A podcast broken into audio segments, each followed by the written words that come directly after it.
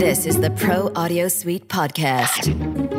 Quick Bites. Welcome to another Pro Audio Suite Quick Bite. This week, we're answering a question that came in from Bill A. Um, the reason we're calling him Bill A is not privacy, just I don't know how to pronounce his last name. So, anyway, it was in reference to our headphone episode, and we talked about hearing loss. Uh, and he sent us a question. Now, he says, I took a hearing science class once and learned that brief, loud sounds damage your hearing more than sustained ones do. I can't remember the psychological term, but the ear has a sort of pad in it that protects it when exposed to long duration noise. Brief sounds, like a gunshot, on the other hand, can damage your hearing because the ear is caught off guard. I would guess the same is true for percussive sounds, like the guys with their five gallon drums. Robert. yes, I, I, I, have a thing for those guys. He said, uh, I wonder if there's any, any of your listeners could verify this. Thanks. Loving your show. And I guess um, I, I think that what I remember a lot is that a lot of hearing loss is also hinged on the duration or how long you're exposed to certain loud level sounds. I would, I, I think it's sort of like the question with voltage, like what kills you, the voltage or the amperage? And the answer is yes. And um, you know, so it's like what kills you, the loud sound or the length of time of the loud sound, and it, they both contribute. Um, but I would imagine that you know he is correct that if your ear is off guard, it will let that really loud gunshot through, do its damage. But if you ever remember being at a concert without earplugs and you leave the concert and then you're still talking to your friends really loudly, that's because your your threshold of hearing has been raised up because you're in that loud environment and it takes a few minutes for your ears to adjust back down. Um, so there is some truth to that too, but I think it's it's still kind of falls into that answer is yes category. But of course, protecting our hearing is important because um, whichever side of the glass you're on, you still want to be able to hear what you're doing or what you're recording. Yeah, I mean that's why I got those earplugs made. Actually, because I, I like I like to use those at concerts, and then I had those. We talked about those those sleeves made where you can fit your uh, your little headphones into them, and I like them a lot. I have a, you know, actually I have a, I have a friend that, who um, set me up with those, and she's a, a hearing expert, a, a, doctor, I believe. We should uh, we should mm. should invite her onto the show. We should get her on to chat about that. Absolutely, definitely. The uh, here's here's an interesting one though. I took a generation gap. I took my two two eldest sons to ACDC when they were last out here a couple of years ago, and uh, I bought went to the to the drugstore and bought them some earplugs before we went. And they were scoffing me on the way out there and you know going why do we need these? You know blah blah blah. And i said trust me just you know put them on and and you'll see. So a couple of songs into the concert i turned to them and said okay take them out. I think the band was playing a Whole Lotta Rosie or something equally raucous at the time, and I and I took them out, and they were out for like thirty seconds, and they pretended to be enjoying it, going, and then shoved them back in again. yes, exactly.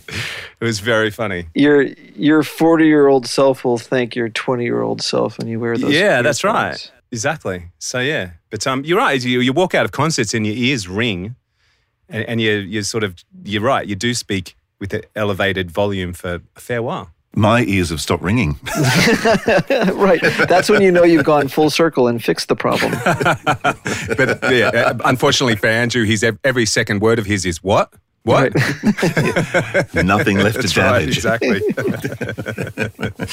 oh dear. Oh well, we should try and get this friend of yours on, Robert. Sounds like yeah. I'll, I'll, I'll reach out. I, I think that'd be a fun show. See, here's here's something interesting, right? The one of the signs of hearing loss is difficulty understanding words, especially against background noise or in a crowd. But since my youngest years, I remember struggling to hear with background noise and in a crowd. And obviously, I've had my hearing tested over the years, and there's nothing wrong with it. But I struggle, like, I hate nightclubs because I can never have a conversation over the background noise. Yeah. So, like, actually, this doctor knows about this stuff. There's, there's a type of hearing loss which is like about your brain's inability to sort of zero in on a sound. And other people are good at basically having like rx noise built into their head. Yeah. and they can filter out and other people have more trouble fit- filtering out masking sounds. That occurred to me too but then i can drill down in a mix and hear what i want to hear So why can't I do that yeah, in I know. It's, something? That's it- weird. It's, it's interesting. I, I, I have the same issue, and I, I don't know why that is, but I, I sometimes have trouble like dealing with crowds and overly masked sounds. But um, here's something else. Going going back to our uh, our person's question, according to Wikipedia, the ear can be exposed to short periods of sounds in excess of 120 decibels without permanent harm with discomfort and possibly pain. But long term exposure sound levels of over 85 decibels can cause permanent hearing loss. So that would actually indicate that he is wrong. I've got an interesting list here. This is the Mayo Clinic.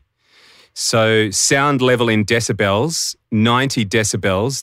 The daily duration you should be allowed to be exposed to is eight hours. 115 decibels, 15 minutes or less. 110, 30 minutes, 105 an hour, 102, one and a half hours, 100, two hours, and so it goes. Right. So it, it's definitely very time related. I, I think your ear, your ear's compressor has an extremely fast attack time. Yeah. It, it can catch those super fast sounds. It, it would appear. I mean, short duration of up to 120 decibels without permanent hearing loss.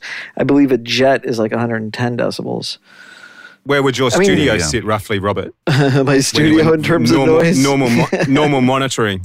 What do you reckon? Oh, um, I, I think uh, 75 to 80 decibels is normal control room monitoring. 85. Well, actually, here you go. 85, they say, is heavy city city traffic and school cafeteria.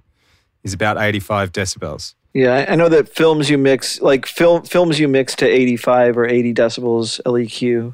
But I, I would say one other thing to this person, which is, you know, if you hear your ears ring, that is basically indicative of hearing damage.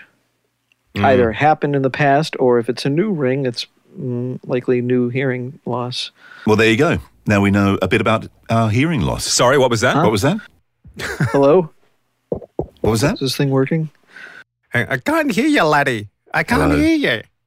like, like, like, like, here's the joke. Um, the uh, this old lady goes into the doctor and she says, like, doctor, I got a problem.